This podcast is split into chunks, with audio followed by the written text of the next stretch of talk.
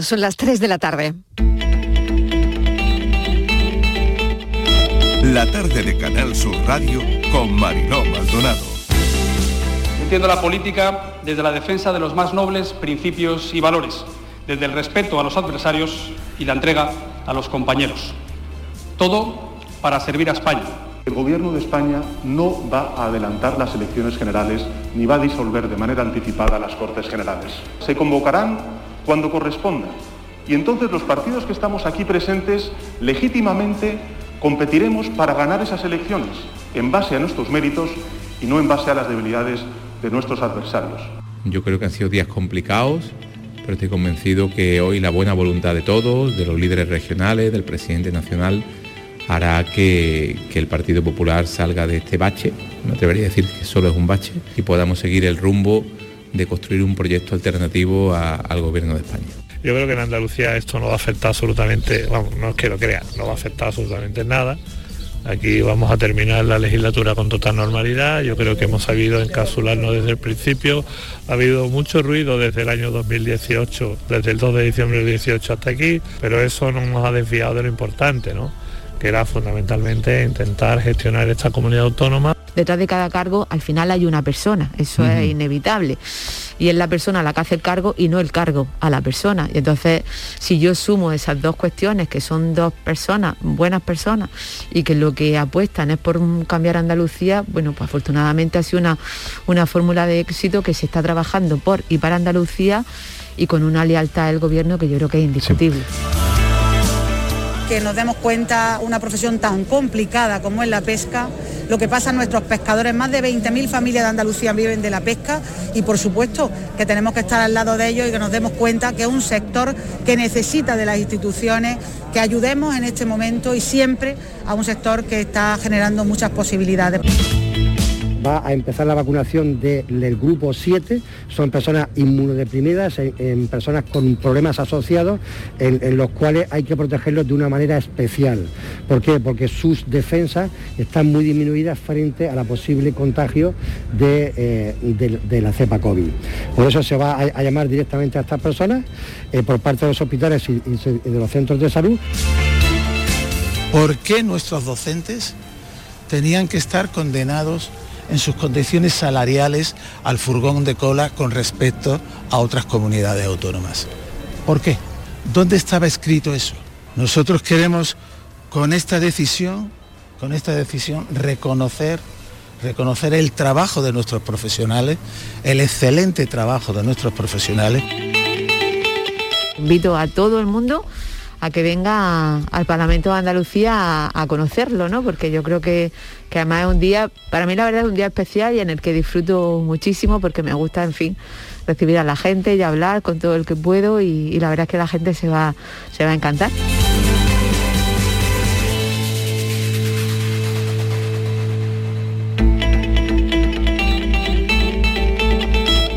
La tarde de Canal Sur Radio con Mariló Maldonado. Acaban de oír los sonidos del día, ¿qué tal? ¿Cómo están? De lo que hablamos hoy están casi todas las voces en nuestra línea de audios los protagonistas de la actualidad y todo lo que ha ocurrido hasta esta hora. Siguen los anticiclones en el tiempo y las tempestades en la política. Nos siguen preocupando y mucho los embalses que siguen siendo bajos en reservas. Bueno, no parece que el cambio de tiempo esté asomando, mucha política en nuestras agendas, desde la dimisión de García Eje ayer por la tarde, que se va a facilitar eh, para un congreso y un par de horas antes goteo, ya saben, de dimisiones. Em, desde luego eh, hay un escrito de convocatoria de un congreso urgente, breve intervención de Casado hoy en el Congreso sin formular la pregunta que estaba prevista al presidente del Gobierno. Todas las miradas estaban puestas en el Congreso esta mañana, como han oído también en nuestra línea de audios. Pleno del Parlamento andaluz, las preguntas al presidente se inician a esta hora, no es habitual, pero nada lo está siendo. En la agenda de Moreno Bonilla se ha incluido la reunión que Casado ha convocado para hoy a las 8 de la tarde en Madrid, una reunión clave, la de esta tarde. Miramos también hacia Castilla y León. Mañueco hoy se ha reunido con Vox con García Gallardo. También anoche supimos que Yolanda Díaz inicia en primavera una gira por España para impulsar su proyecto político. Por otro lado, ha indicado que aún no ha decidido si será candidata y ha agregado que el impulso de este proyecto tendrá un carácter ciudadano donde la sociedad será la protagonista y los partidos tendrán un rol secundario. Esto lo conocimos ayer. Y de la pandemia, la tasa de COVID, 415 por cada 100.000 habitantes, esa es la incidencia y desgraciadamente 14 fallecidos. La cuarta dosis de la vacuna ya en marcha para la población inmunodeprimida. Seguimos bajando la incidencia y jueves reunión de la Comisión de Salud Pública y el debate está en si hay que dejar de hacer cuarentenas en determinados ámbitos o para nada en los espacios de especial riesgo como serían las residencias de mayores. Ese es uno de los debates. Y otro debate, el uso de las mascarillas, quitarla en interiores. Todo esto se abordará mañana. Hoy también es noticia la convocatoria de una mesa sectorial de educación. El consejero Javier Imbroda ha anunciado negociaciones con los sindicatos para equiparar el salario de los maestros y maestras andaluces a la media nacional desde hace 20 años sin acuerdos. Cientos de personas, lo hemos contado aquí en Canal Sur Radio, han despedido al patrón del EP. El patrón era muy conocido, muy estimado en la localidad y siempre estuvo dedicado profesionalmente al mundo de la mar. Iba en el Villa de Pitancho, era su última marejada porque se iba a jubilar, pero no pudo ser. Así que todo nuestro cariño a la familia en un día tan difícil. El funeral ha sido esta mañana en la iglesia de Santo Domingo de Guzmán. Adiós, patrón. Y el mundo sigue en vilo con el conflicto de Ucrania, donde el ministro de Exteriores, que ha ido a buscar apoyo internacional a Estados Unidos, ha dicho que tienen dos planes. Plan A, la diplomacia. Plan B, luchar hasta la victoria.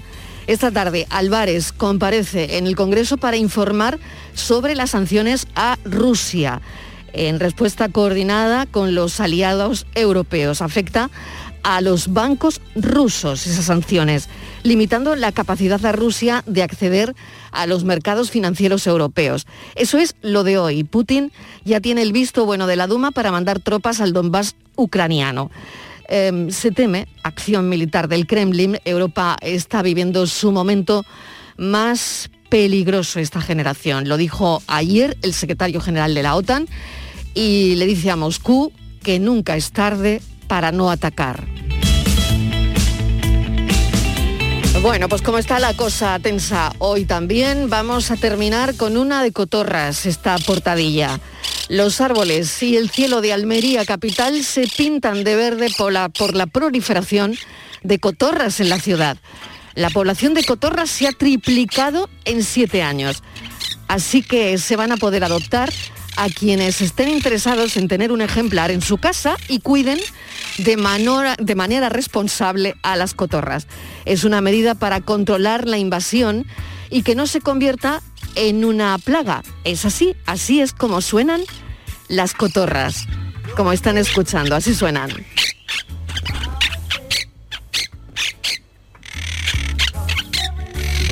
Bienvenidos a la tarde.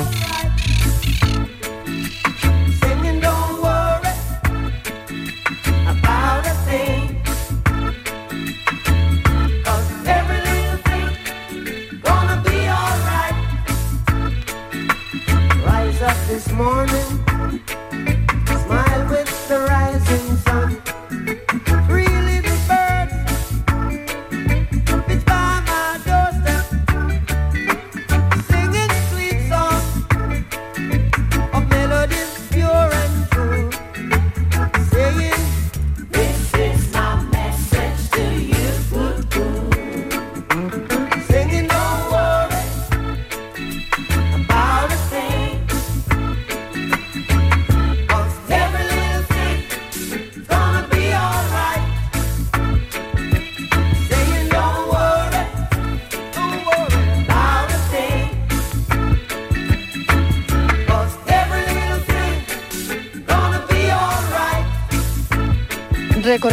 música de Bob Marley and the Wailers es nuestra selección de la canción de hoy en la actualidad, porque mira que hemos escuchado veces esta canción, pues no sabíamos que hablaba de pájaros.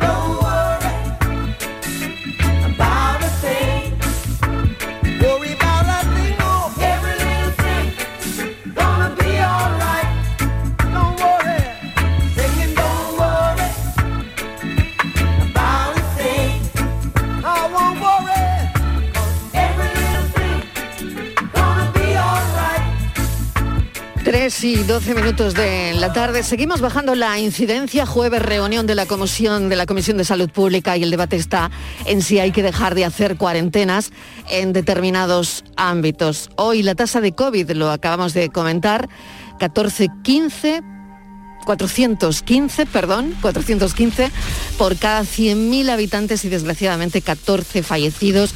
Esos son los datos a la baja de hoy. Mesa de redacción, Estíbaliz Martínez, Andalucía, ha dado instrucciones también para empezar a inocular la cuarta dosis de la vacuna contra la COVID a las personas inmunodeprimidas. Hola, buenas tardes Mariló. Así es, fíjate que nuestra comunidad Andalucía eh, lidera la campaña de vacunación contra la COVID. Se ha administrado más de 17 millones, casi 18 millones de dosis y el Servicio Andaluz de Salud, el SAS, ya ha comenzado, Mariló, como decías tú, a vacunar con esa cuarta dosis a las personas mayores de 12 años que pertenecen al grupo 7. ¿Qué personas son estas? Bueno, pues son las personas con algún tipo de patología, personas que tienen alto riesgo y especialmente los inmunodeprimidos. Eh, hay ahora mismo en torno a 110.000 personas que están siendo citadas para acudir a hospitales o a centros de salud para recibir esta cuarta dosis. Lo están haciendo desde ayer y será así durante las próximas fechas. Por otra parte, Marilo, una cuestión que hay un debate abierto, lo decías tú, es el tema de quitar las mascarillas en interiores. Pedro Sánchez ya lo ha dicho, que espera abrir pronto este debate. Y dice también, asegura que lo harán cuando lo diga la ciencia y los profesionales sanitarios. En Andalucía lo que sabemos es que eh, desde la Consejería de Salud lo que se plantea y está estudiando es quitar las mascarillas en los colegios antes de Semana Santa. El consejero eh, Jesús Aguirre pide prudencia, no obstante, para extender esa medida a los adultos, aunque también es partidario y aboga por retirarlas en los espectáculos deportivos. Sobre esta medida de las mascarillas, Marilo, ya sabes que se ha especulado bastante en las últimas semanas, se sigue haciendo. Los epidemiólogos ya hablan sobre la opción de que con la bajada de esta hora los niños pudieran ser los primeros en quitarse las mascarillas en las aulas pero no dicen nada en cuanto a los adultos. ¿Por qué los niños? Pues porque, bueno, ya sabemos que son los que pasan la enfermedad de una manera más leve y quitando las mascarillas, pues también se vería cómo va evolucionando la pandemia. Por esto, la Asociación Española de Pediatría pues propone o apuesta por esta retirada progresiva en, los niños que empezarían desde los más pequeños en los distintos niveles académicos, acabando bueno, pues ya en el bachillerato. La idea de los pediatras lo que proponían era que empezara el próximo lunes, el 28 de febrero. Veremos a ver qué pasa. Vamos a preguntarle al doctor López Acuña, que como saben es epidemiólogo, experto en salud pública, ex asesor de la Organización Mundial de la Salud. Bueno, que nos comente qué, qué le parece todo esto y qué va a suceder en España con Omicron de aquí a cuatro semanas. Yo sé que el doctor López Acuña no tiene una bola de cristal, pero sí mucha sabiduría para prever mm, lo que podría ocurrir. Doctor, bienvenido. Gracias por atender nuestra llamada, como siempre. ¿Qué tal? Buenas tardes, Bueno, podemos adelantarnos algo que parece que bueno, la incidencia hoy sigue bajando considerablemente. Eh, ¿Qué puede pasar de aquí a dos, tres semanas? Marilo, yo creo que lo más importante es subrayar, insistir en que tenemos que ser muy prudentes. No debemos precipitarnos en la relajación de medidas de protección o en la relajación de medidas que estén encaminadas a los contagios con incidencias todavía Una cosa es que esté descendiendo y otra que sea vaca. es muy bueno que esté descendiendo, pero va descendiendo lentamente y tenemos hacia promedio en España está por encima de 700 en varias comunidades autónomas más. Tengo problemas con la, con la comunicación, doctor, porque no, no le oigo bien. a ver si, a ver si podemos movernos un momentito y, y, conseguimos mejor sonido. Sí, ahora parece que mejor. No sé, ¿escucha mejor ahora? Esperemos, esperemos que sí. Adelante, doctor. Decía que lo importante es, bueno, pues no esta bajada, la bajada de incidencia sí, pero claro, llegar, llegar a una bajada de incidencia pues no lo sé si en 50 o menos, ¿no? Necesitamos una incidencia mucho menor de 25 a 50 retirar las mascarillas en interiores. El peor error que podemos cometer es actuar precipitadamente en quitar la mascarilla en interiores cuando es el espacio en donde se produce el mayor número de contagios. Esta enfermedad se transmite por aerosoles y con interiores mal ventilados vamos a tener un, enorme riesgo y creo que no ganamos nada con que acelerar el retiro de la mascarilla en interiores. Consolidemos dos cosas, El censo en la incidencia y el avance en la vacunación de los grupos que no están todavía suficientemente protegidos. Qué mal sonido me está llegando, doctor. Me, da mucha pena porque nos lo está contando, pero no nos estamos enterando porque me llega, me llega mal el, sonido. Vamos a volver a intentar, eh, le volvemos a llamar, vamos a volver a, efectuar la llamada. A tratarlo. Eh, vamos a tratarlo, le volvemos a llamar porque nos interesa muchísimo, sobre todo, eh, bueno, sabemos que el jueves se reúne la Comisión de Salud Pública eh, está en la mesa lo del retirar la mascarilla en interiores, pero claro, la incidencia, por ejemplo, en Andalucía es de 415, como estamos comentando, mucho mayor en el resto del país. Por lo tanto, lo que queríamos saber esta tarde es en cuánto tiene que estar la incidencia para que, bueno, nos quitemos la mascarilla en interiores con seguridad. Así que por eso hemos llamado al doctor López Acuña, epidemiólogo, como saben, experto en salud pública, para, para, que nos cuente, ¿no? Porque el debate está en la mesa sobre si retirar o no la mascarilla obligatoria en interiores. Puede ser un debate apresurado, puede ser un debate ahora mismo con una incidencia en más de 400 en Andalucía apresurado, inadecuado. Eh, vamos a preguntarle, doctor. A ver si ya tenemos mejor sonido. Doctor, adelante. Sí. Perfecto, decía que la incidencia debe estar en 25. Desde mi punto de vista necesitamos ir a una incidencia mucho más baja que no implique transmisión comunitaria en donde el virus esté contenido para retirar la mascarilla en interiores.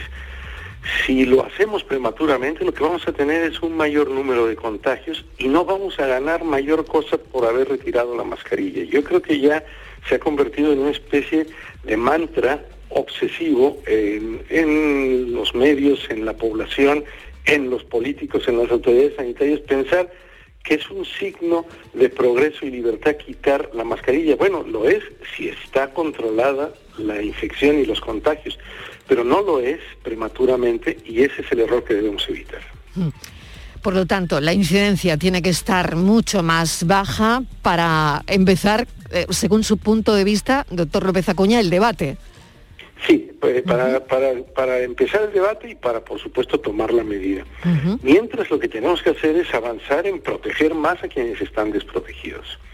Y eso, mientras tanto, además usando la mascarilla para evitar los contagios. Recordemos que esto no es únicamente un tema de vacunación, es de vacunación y protección, porque la vacuna no es esterilizante.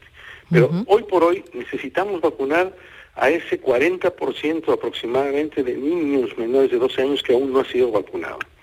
Necesitamos vacunar a ese 15 a 20% según comunidad autónoma de personas de 20 a 40 años que aún no ha recibido la segunda dosis y necesitamos completar la tercera dosis. Eso es donde debemos de centrarnos. Ahí están los puntos de vulnerabilidad, los grupos en los que se están produciendo las infecciones e incluso los grupos en donde se han producido casos severos que han ameritado hospitalización y lo que a mí me ha, venido preocupando mucho en esta sexta ola, el gran número de defunciones que ya supera los 11.000 a lo largo de la sexta ola. Mm. Pues desde luego em, esto es para tenerlo en cuenta, está claro, ¿no? Estamos inmunizando ya desde hoy, cuarta dosis, para las personas inmunodeprimidas. Y mm, bueno, hay otro debate, doctor López Acuña, está en si hay que dejar de hacer cuarentenas en determinados ámbitos. ¿no? Yo me imagino que de ahí, de ese ámbito, podría quedar fuera, eh, podrían quedar fuera las residencias de mayores. ¿no? Mire, dos cosas. Primero, la, cuarta dosis de vacunación está indicada y está así pautado por la estrategia de vacunación en inmunodeprimidos, pero nada más. Y no debemos pensar que tenemos que ir para una cuarta dosis a toda la población, porque eso no agregaría protección. Agrega en los inmunodeprimidos nada más.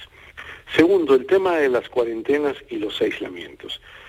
Yo creo que nuevamente se está cometiendo un error queriendo acortar o suprimir las cuarentenas y los aislamientos. Eh, la gente se está confundiendo. Una cosa es no tener síntomas o tener pocos síntomas y otra es no ser contagioso. La cuarentena y el aislamiento están hechos para que las personas que todavía contagian, que todavía siguen siendo positivas, tengan o no síntomas, no se reinserten todavía en su actividad laboral o escolar o social. Y ahí es en donde estamos también cometiendo el error de querer, por una falsa noción de ir reduciendo la carga que esto puede tener sobre las bajas laborales, el querer acortar las cuarentenas que acabarán por ser un factor de riesgo para, para incrementar la transmisión y van a incrementar las bajas laborales. Estivali, no sé si tienes alguna cuestión más para el mm. doctor. Sí, eh, buenas tardes, eh, doctor. Yo le quería preguntar por, por las variantes. No sé si ya eh, el virus está más controlado, hay menos riesgo de que aparezcan nuevas variantes, que es lo que nos suele preocupar. ¿Usted cómo, cómo lo ve? Leí el otro día que en Dinamarca creo que había salido una subvariante de Omicron. Sí, no podemos decir que el riesgo de que surjan nuevas variantes ha desaparecido. Mientras haya bajas coberturas de vacunación en el mundo y altas tasas de contagio, tenemos un riesgo elevado de que surjan nuevas variantes. Eh, han surgido, vamos a llamarlo así, estirpes o, subvariantes de Omicron que en estos momentos tenemos que estar monitorizando muy detenidamente. Ya no es solo la, la B1, sino la B1-2, la B2 y la B3 y todo parece indicar que tienen un potencial de contagio importante, como lo tuvo la Omicron inicial, eh, pero incluso más intensificado, y que, por otro lado, pueden tender a escapar a la eficacia de las vacunas. Todavía falta tener más información al respecto de estas subvariantes o linajes de la variante Omicron, pero debemos estar muy conscientes de que el riesgo de variantes que nos puedan resultar amenazadoras existe. Pues doctor, estamos, eh, bueno, no sé, esperemos que no llegue una séptima ola, ¿no? No sé usted cómo lo ve, pero bueno, como decía, esto de las variantes, nadie, nadie lo sabe ahora mismo, ¿no?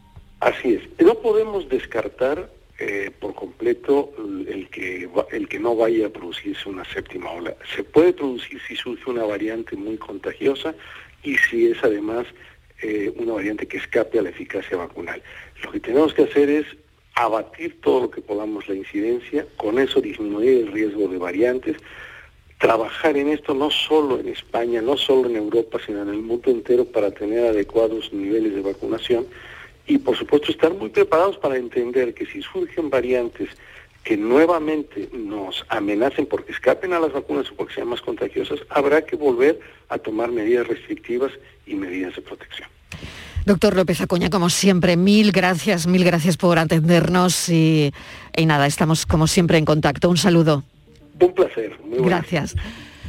Tres y casi 25 minutos de la tarde vamos a cambiar de asunto. La Asociación Guardias Civiles Solidarios han iniciado una campaña para recabar ayuda para una viuda de la localidad granadina de Guadix.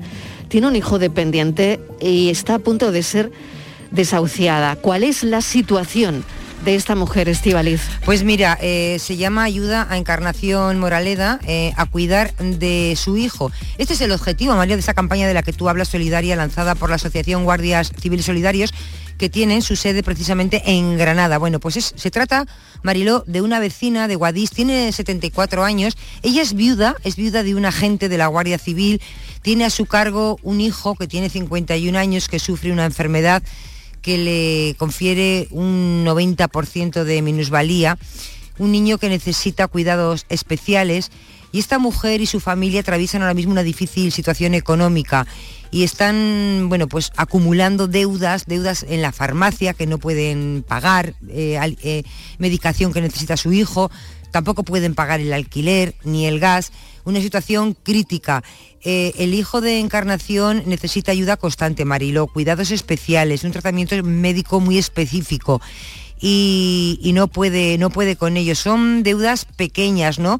Pues por ejemplo, en la farmacia la deuda es de algo más de 300 euros, pero son muchas deudas acumuladas y, hay, que echarle, hay que echarle una mano. Por ejemplo, también tiene eh, alguna deuda pues eh, con el gas y lo que necesita ahora mismo, en total, sumando todas, rondaría en torno a los 2.000 euros lo que esta mujer debe. Y está en una situación crítica porque eh, pues se puede enfrentar a, un desahucio. Por eso, compañeros del que fuera su marido, ahora fallecido, el Guardia Civil, estos compañeros de guardias civiles de la Asociación Guardias Civiles Solidarios, pues han iniciado esta campaña para que todo aquel que le pueda echar una manita pues ayudar a, Encarnación que ya tiene 74 años. Ya saben que aquí contamos lo que le pasa a las personas y Encarnación Moraleda no, no, lo está pasando nada bien. Así que el objetivo de la Asociación de Guardias Civiles Solidarios es esta campaña para ayudar a esta persona, que no es, por otro lado, a la única que han ayudado. José Cabrera, de la Asociación de Guardias Civiles Solidarios, está al teléfono. Señor Cabrera, bienvenido, gracias por atendernos.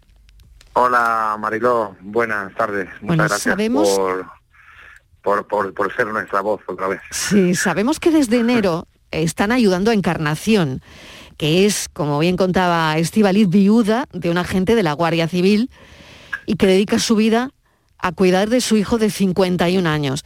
¿Qué le está pasando a esta, a esta mujer, José? Pues mira, Encarnación eh, ha tenido muchos problemas, ¿no? Eh, bueno, desde que su marido muriera también por una enfermedad, pues ella se dio sola con un hijo con una minusvalía de un 91%, es totalmente dependiente. Y ella, pues bueno, pues decidió de seguir con su hijo, vivir con él y darle una, bueno, una vida pues lo mejor que ha podido. ¿no? Ello pues le ha llevado a entramparse, vamos, de una manera impresionante, ¿no?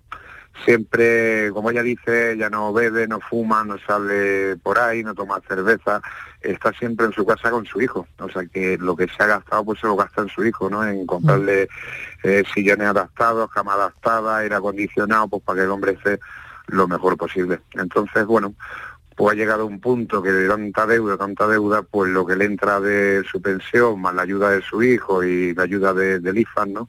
En este caso, pues bueno, tal como le entra, le, sale por otro lado. Ello pues le ha hecho de que tenga que sacar tarjetas, se ha, vuelto, a entrampar, pidió una serie de ayuda a la tesorería de la Seguridad Social, que tampoco le correspondían, que ahora se la reclaman.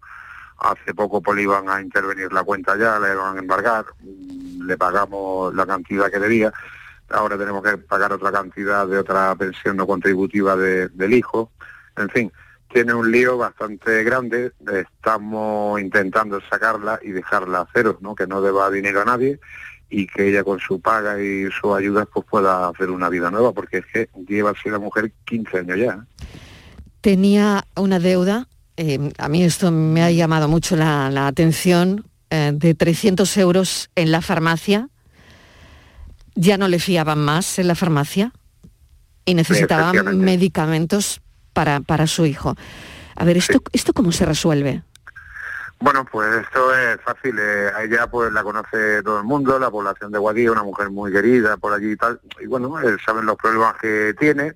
Y bueno, pues el banco le da saldo negativo, la farmacia le fía, la mujer de que le tiene alquilada la casa, pues la mujer está sin cobrar Y claro, llega un día en que el hijo pues necesita una medicación, porque se la tiene que tomar, porque si no se la toma pues tiene alto, alto y bajo, vamos, el chaval está, como decimos, con un 91% de minuvalía. Y fue a la farmacia y ya no le, no le fiaban más.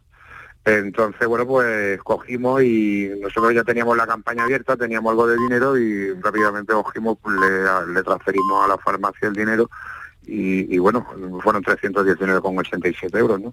Que los pagamos. Después, pues claro, le llegó la, la, vamos, le iba a llegar un embargo de la Seguridad Social también por 770 euros y bueno, pues cogimos también y, hemos eliminado este embargo, ¿no?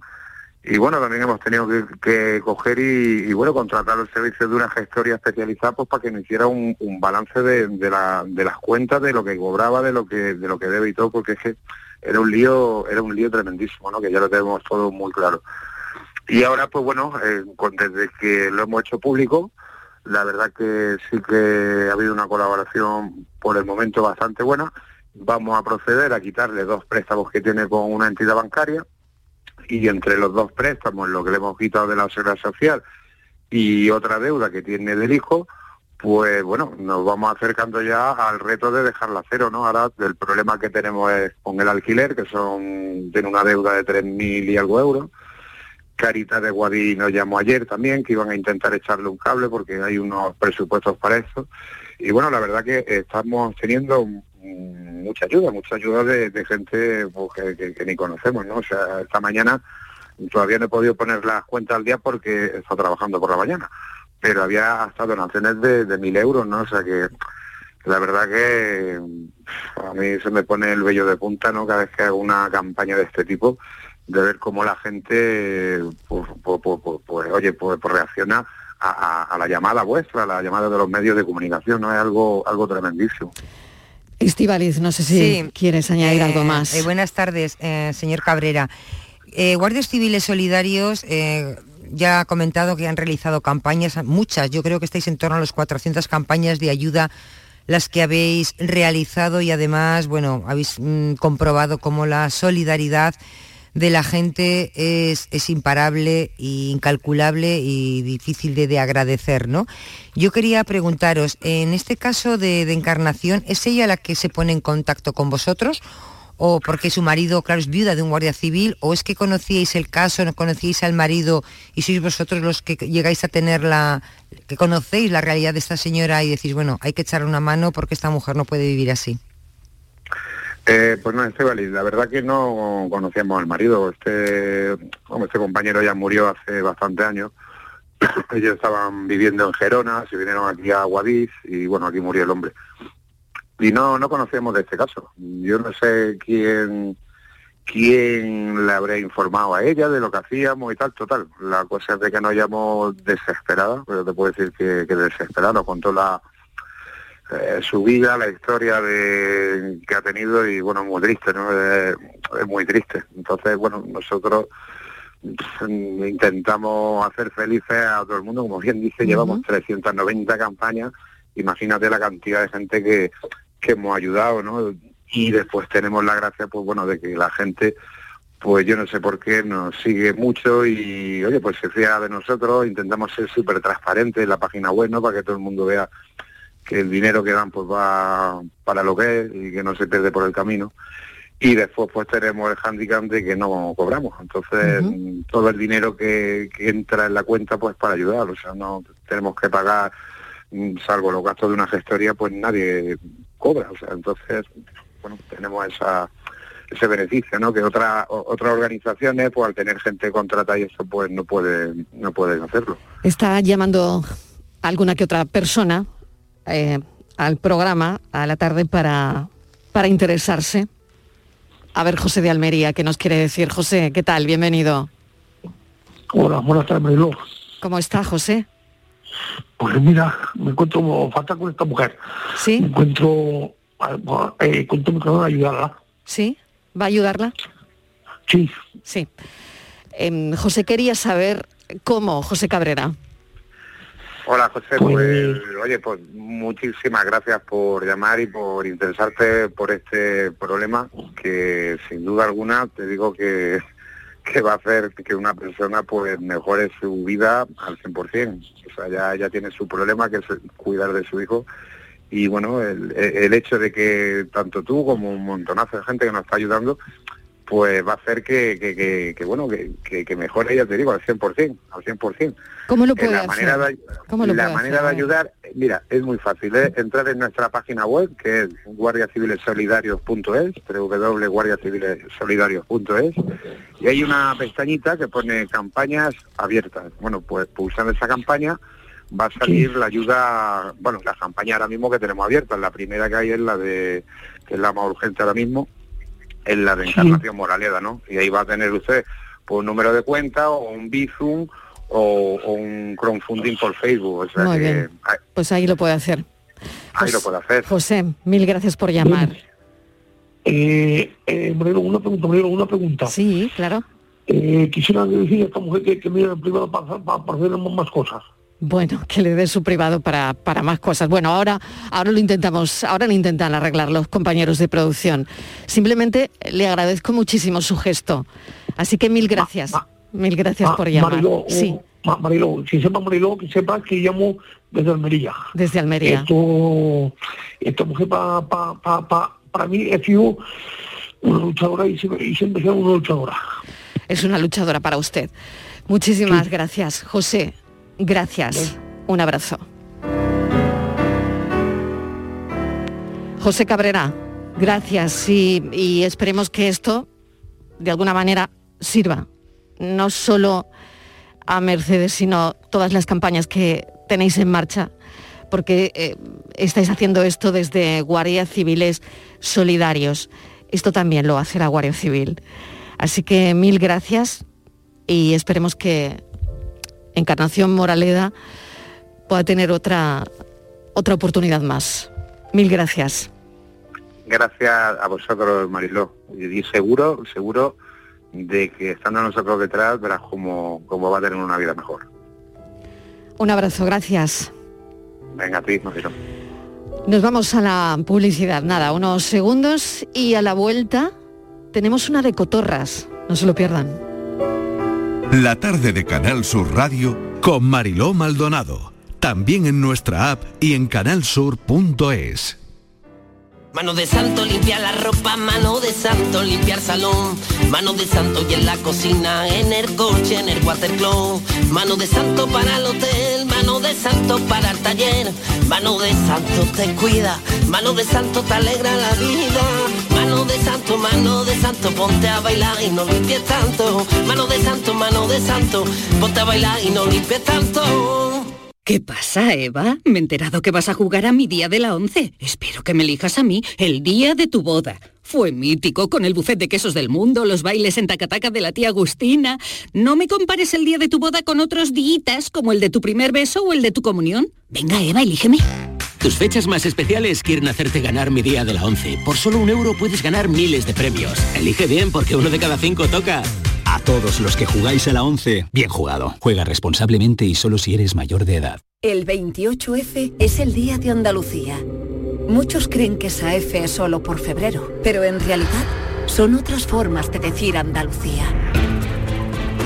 La F de felicidad y de fantasía, F de fiesta y de familias. Andalucía, tierra de fervor, feminismo y fusión. Fuente de una sabiduría milenaria, faro de civilizaciones, cobijo de forasteros, cuna del flamenco.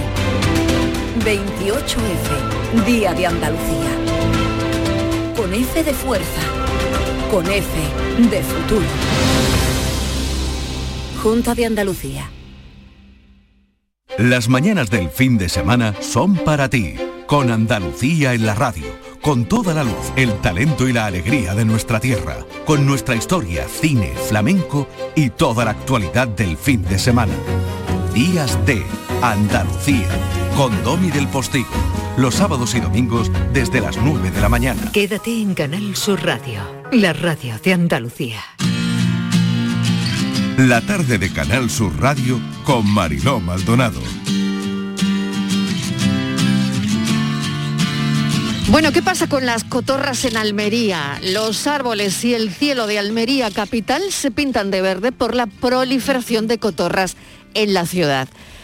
La población de cotorras se ha triplicado en siete años, así que van a poder adoptar quienes estén interesados en tener un ejemplar en su casa y cuidarla a una cotorra.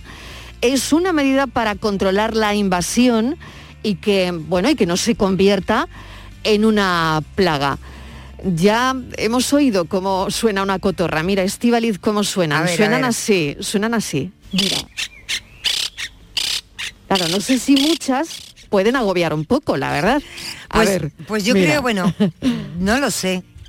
No sé, lo sé, no lo sé, o te No, pueden no, no. acompañar. Yo ¿no? es la primera vez que escucho una cotorra, o por lo menos que presto atención al sonido que emiten, ¿no? Claro, mira, Claro. eh, es que eh, hay un trabajo ahora mismo, no es muy preocupante, pero como siempre, como hay que hacer bien las cosas, cuando se hacen bien, hay que tomar medidas antes de que estén descontroladas. Entonces, investigadores del Centro de Colecciones Científicas de la Universidad de Almería, para la investigación junto con el ayuntamiento han firmado un acuerdo para ver qué solución se le puede dar. Y entonces, Mariló, se les ha ocurrido esta propuesta de poder adoptar. Es una propuesta, en principio es una propuesta que ya ya han puesto en conocimiento, ya la han hecho llegar a la Junta de Andalucía.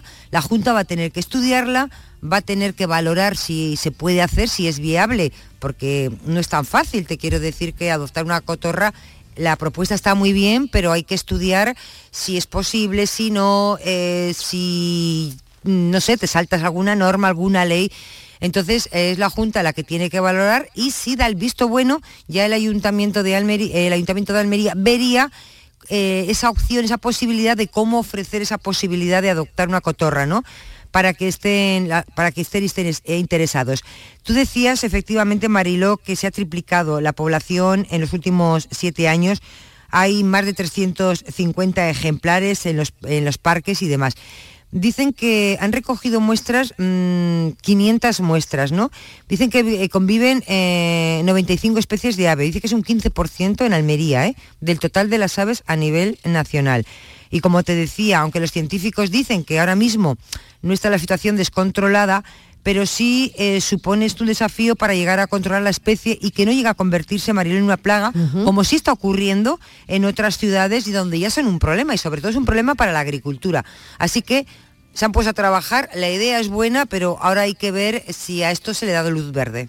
Claro, la primera pregunta es cómo han llegado las cotorras a Almería. Tenemos a José Luis Molina, doctor en ciencias biológicas, técnico del Centro de Colecciones Científicas de la Universidad de Almería.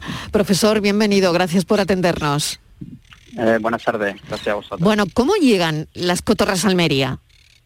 Pues básicamente las cotorras eh, llegan a Almería a finales de los 90 y es principalmente por escape, la cotorra argentina y otras especies de cotorra como la cotorra de Kramer, que también en el último censo hemos detectado la presencia, que en censos anteriores como en 2015 o 2018 no se detectó, y una especie que también es conocida porque tiene problemas con el nóctulo grande, por ejemplo, en la parte en Sevilla, en el Parque María Luisa, pero básicamente son porque era una especie muy cotizada como mascota y ya sea por escape intencionado o por suerte intencionado por escape, pues al final se consigo adaptarse a vivir en nuestras ciudades. O sea que ha sido porque la gente la empezó a tener como mascota. Claro, principalmente ha sido por eso. Y al final hay especies que no son capaces de adaptarse, pero la cotorra argentina sí que es capaz de adaptarse. Y prolifera. Y por eso Y hay prolifera. más de 300 ejemplares en los parques, en algunos barrios, y están causando muchos problemas. Actualmente, como comenta la compañera, eh, es verdad que la población de Almería, dentro de lo que cabe una población pequeña, una población de menos de 500 individuos, es verdad que nosotros tenemos quejas de vecinos por el tema del ruido. Por ejemplo, en la universidad, dentro del campo universitario, hay cotorras, que hay una colonia de cotorras bastante grande en la universidad. Entonces, a mí, por ejemplo, algunos profesores pues me dicen que no pueden dar clases, cosas así, pero relacionado con desplazamiento de, de fauna autóctona o afecciones severas sobre la flora, pues actualmente nosotros en la provincia de Almería tenemos la suerte de que no tenemos no tenemos información porque no estoy investigando, pero eh, en principio parece que no, no tenemos ese problema. Y profesor Molina, punto número uno, ¿cuál eh, sería la solución? Y parece que pasa, punto número dos, porque la gente empiece a adoptar cotorras, es decir, que se las lleven a sus casas y, las cuiden casi como animal de compañía, ¿no? Vale, nosotros lo que, bueno, como hemos comentado, como habéis comentado al principio, nosotros tenemos una propuesta alternativa, ya que nuestra población es pequeña, no tenemos el mismo caso que tenemos, por ejemplo, en Málaga o en Barcelona, en Madrid, que la situación es diferente, entonces pueden, tienes que tomar otra serie de medidas o evaluar otra situación. En nuestro caso, creemos que puede ser factible, aún así, como he dicho, una propuesta que nos tienen todavía que validar y que decir que, que podemos hacerlo, vamos a nivel legal y a nivel administrativo, que la Consejería nos dé la autorización, pero queremos evaluar la posibilidad de capturar, esterilizar tanto machos como hembras y dar en adopción, una adopción responsable que será evaluada, porque también queremos evaluar si, si el animal también está en unas condiciones adecuadas. Y tenemos que poner las condiciones para que el animal esté en, las mejores condiciones posibles. Uh ¿alguna cuestión más? No sé si quieres una para llevártela a tu casa. Bueno, me lo voy a pensar porque creo que son un poco ruidosas. No sé si la cotorra cuando se le pone un, no sé, un trapo, algo encima, eh, le dejas a oscuras, se calla como otros pájaros o esta sigue haciendo ruido. Pues la verdad es que no lo sé. No sabemos. Son bonitas, pero, es la primera pregunta para adoptarla o no. ¿eh? Claro. Claro, a ver, nosotros tenemos, eh, como he dicho, ya estamos haciendo un poco pensando protocolos. Estamos a falta, tenemos todavía que tener la autorización, como ya bien sabemos, ¿no? Es una propuesta que queremos evaluar, a ver si es factible para poblaciones pequeñas como Almería y ver si tanto el animal está bien como el adoptante está bien. Lo que sí tenemos claro es que es mejor actuar y hacer algo y el peor de los casos es no hacer nada. Entonces queremos intentar buscar soluciones para, pues, para evitar el problema que puede suponer la cotorra argentina pues, en nuestra provincia o a nivel general, ya que su crecimiento es exponencial. Sí, yo tenía una pregunta que me he liado, pero no he hecho la pregunta que yo quería hacer. Es la de, eh, para evitar la expansión. Bueno, tenemos lo de la, propuesta que está, bueno, a la espera de que se valide o no, pero otra, no, que no sé si pasa también hay que pedir permiso, es el tratamiento de los huevos con parafina. Claro, efectivamente. Nosotros tenemos como dos ramas o dos, dos caminos a seguir. Una, el parafinado de huevos, que básicamente es subirte a la palmera, eh, coger el huevo, mm, mm, lo metes dentro de aceite de parafina o aceite de vaselina blanca y al final lo que hace es que se crea una capa impermeable que no permite que haya intercambio gaseoso y el embrión no se desarrolla. Con esa opción lo que queremos es interrumpir o frenar o detener la reproducción. También lo vamos a evaluar y por supuesto hay que pedir los permisos pertinentes. Muy bien. Pues profesor, mil gracias porque no sabíamos hasta hoy nada de este asunto pero nos ha parecido muy interesante. José Luis Molina es doctor en ciencias biológicas. Gracias por habernos atendido y un saludo. Estaremos pendientes de las cotorras a partir de hoy. Gracias, un abrazo. Adiós. Vamos con la foto del día. Virginia Montero. Hola, ¿qué tal? Buenas tardes. La imagen de hoy es la propuesta por Miguel Gómez, fotoperiodista freelance. Su trabajo le ha llevado a diferentes lugares del mundo para hacer reportajes y cubrir noticias. Ha trabajado en Associated Press en República Dominicana, desde donde también ha colaborado con diarios norteamericanos como el New York Times, el Boston Globe o el Miami Herald, entre otros. Desde 2005 reside en Cádiz, publicando en AP y en el Grupo Vocento. Ha participado en muestras colectivas e individuales, así como en proyectos audiovisuales y libros. Imparte talleres fotográficos y consultorías sobre fotografía política. Y ya saben nuestros oyentes que pueden ver la foto del día en nuestras redes sociales, en Facebook La Tarde con Mariló Maldonado y en Twitter arroba La Tarde Mariló. Hoy los medios españoles llevan a las portadas la crisis que afecta al principal partido de la oposición y la dimisión de su líder, Pablo Casado. La foto suya abandonando el hemiciclo tiene su efecto, pero está muy vista. Así que he preferido elegir esta de Bruno Zevenin y explico por qué. Por la atmósfera triste que crea esa luz amarillenta inundando toda la foto. Por la exquisita composición dejando descansar todo el peso visual en la cara del protagonista que se vuelve hacia sus compañeros. Por el desenfoque general dejando prácticamente a Casado como único punto de enfoque, remarcando la sensación de soledad del personaje. La soledad que ha sido precisamente un elemento importante al final de esta crisis. Si trazamos un semicírculo desde la parte superior izquierda hacia la derecha, que termina en la parte inferior izquierda, lo comprenderemos mejor.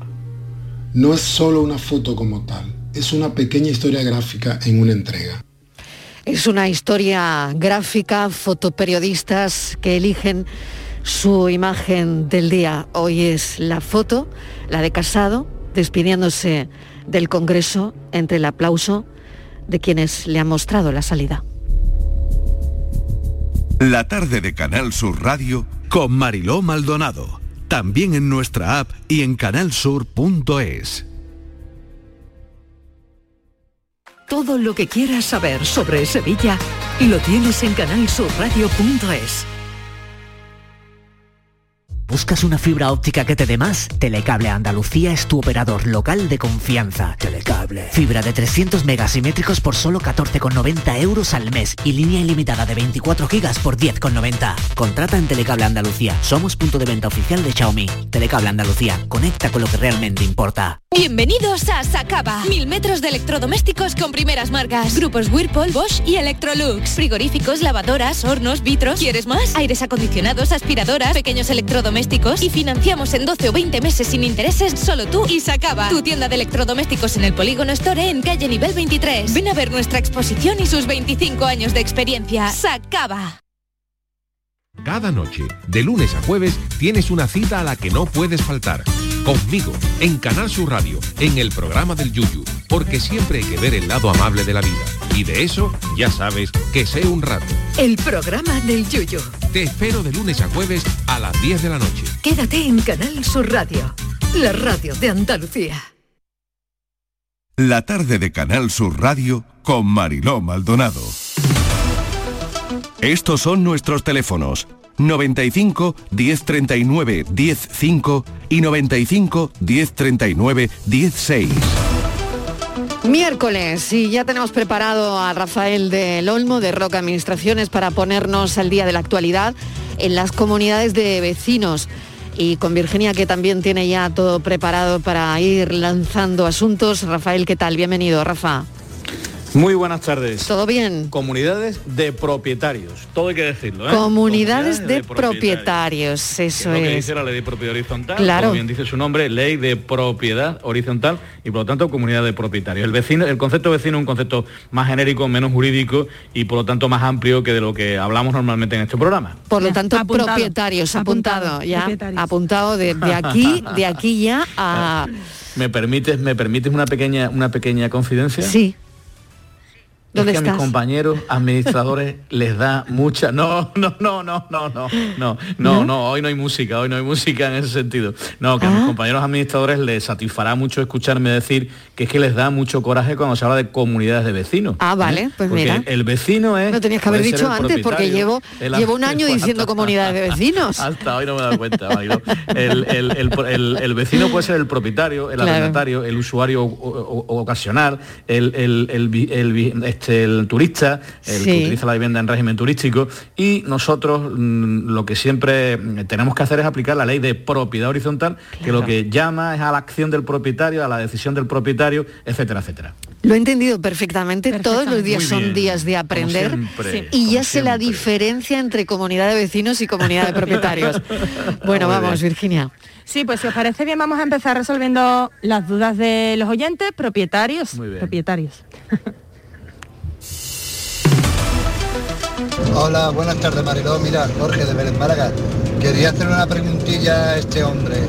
Eh, resulta que en mi comunidad, en, la zona del parking, hay goma, hay madera, hay cartones, hay de todo para que se forme un incendio y nos quedemos sin cosas. Resulta que se lo he dicho aquí al personal y pasan de mí. ¿Eso cómo se puede hacer que, que, que lo quiten? Porque supuestamente tengo entendido que si se mete fuego por culpa de esas cosas, el seguro de la comunidad no se hace cargo, ¿no? ¿O ¿Cómo va el tema ese? Bien, vamos a ver. eh, Qué grave, qué grave lo que dice Sí, el oyente, ¿eh? sí, es gravísimo sí, y frecuentísimo, ambas cosas a la vez. sobre ¿eh? todo Eh, Peligrosísimo también, ¿no? Y Mm. peligrosísimo, peligrosísimo, evidentemente. Esto es muy grave, es decir, el garaje, que suele tener además un, bueno, lógicamente la acumulación de vehículos y de combustible, hacen que sea un punto especialmente caliente en el edificio y por lo tanto hay que tomar muchas medidas de seguridad para que ese punto caliente no se convierta en un punto explosivo, para que lo visualicemos, ¿no? Y por lo tanto, las plazas de garaje están habilitadas para la conservación y la, y la estancia del vehículo, pero no para la acumulación de otros materiales que por otra parte muchas veces son eh, inflamables ¿no? y pueden, eh, pueden promover, pueden ayudar a que, se, haya un fuego, un incendio en el inmueble y con las consecuencias que todos podemos imaginar. Por lo tanto, primero, llamamiento a todos los propietarios y arrendatarios del garaje para que no acumulen materiales especialmente inflamables y en cualquier caso ajenos a la naturaleza del estacionamiento eh, de lo que estamos hablando, contrarios a su propia naturaleza. Y en segundo lugar, o, ant- o antes de decir el tercero, en segundo lugar, eh, eh, lógicamente el seguro de la comunidad no se va a hacer cargo de un siniestro provocado por algo que no está previsto en su condicionado, no está previsto que en el garaje haya una leñera, lo digo porque conozco garajes en donde la plaza de garaje es una leñera o una acumulación o un depósito de papel, ¿no? Y, el- y el- la póliza del, del seguro no está no tiene previsto ese riesgo y por lo tanto nos vamos a encontrar con problemas para eh, luego que nos indemnicen. Y en tercer lugar, el mecanismo, eh, mandar circulares, eh, hacer un llamamiento a las juntas de propietarios para que los propietarios eh, limpien sus plazas de garaje, advertirles que en caso de que no cumplan con las exigencias de la comunidad se van a tomar medidas por parte de la misma para evacuar esas plazas de garaje y dejarlas expeditas. En fin, lo que no podemos es permitir que estas situaciones se consagren y además consagren el peligro de un incendio. Muy bien, Virginia. Pues seguimos con otros asuntos, Marilo, que teníamos hoy sobre la mesa, si os parece bien. Uno que nos ha llamado mucho la atención porque parece ser que en Jerez de este fin de semana se va a desvelar un secreto.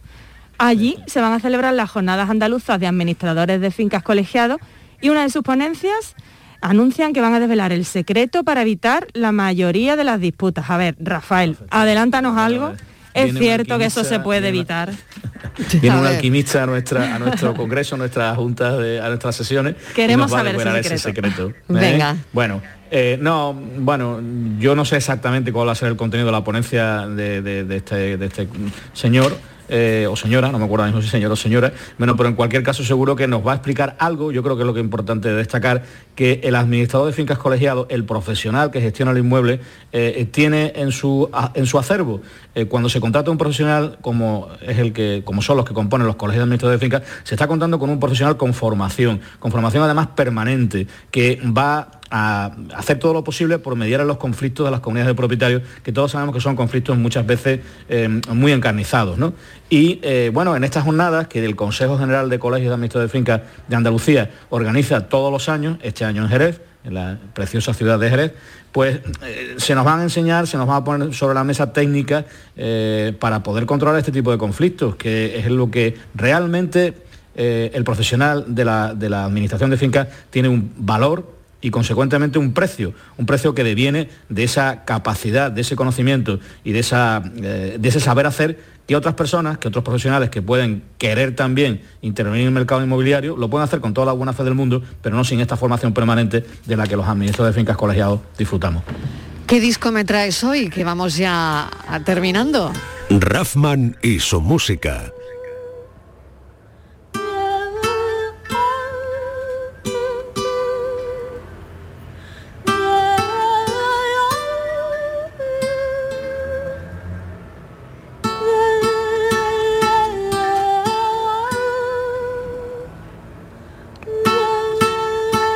Bueno, es mi amor, vamos, no hace falta que yo lo diga, ¿no? Creo que ya la conocemos. Creo que ya la, La conocemos un poquito, ¿verdad? Sí, De largo, sí, de largo. sí. Y en Viena Qué maravilla. Pero maravilla. Esto sí que es un cante de ida y Pero vuelta, ¿eh? maravilla, sí señor. Federico, Enrique Morente, Leonard Cohen, Silvia Pérez Cruz, cuántas idas y venidas de este tema. De, de- de genios de la poesía y de la música hasta recalar en la voz y del, y del cante flamenco, por cierto, hasta recalar en la voz de Silvia. Es una obra maestra. Qué bonito. Rafa, mil gracias por este regalo. Oye, que yo creo que necesitamos world, ¿eh? necesitamos música, momentos de, música, ¿eh? como Siempre. este. Así que la semana que viene más. Gracias, un besito. Un beso para ti también Hasta para todos ahora. nosotros. Hasta ahora, Buenas tardes. Virginia. Hasta ahora. Voy preparando café a ritmo de este vals vienes. con la boca cerrada. Y en Viena hay cuatro espejos donde juegan tu boca y los ecos, ecos. Hay una muerte para que pinta de azul y a los muchachos.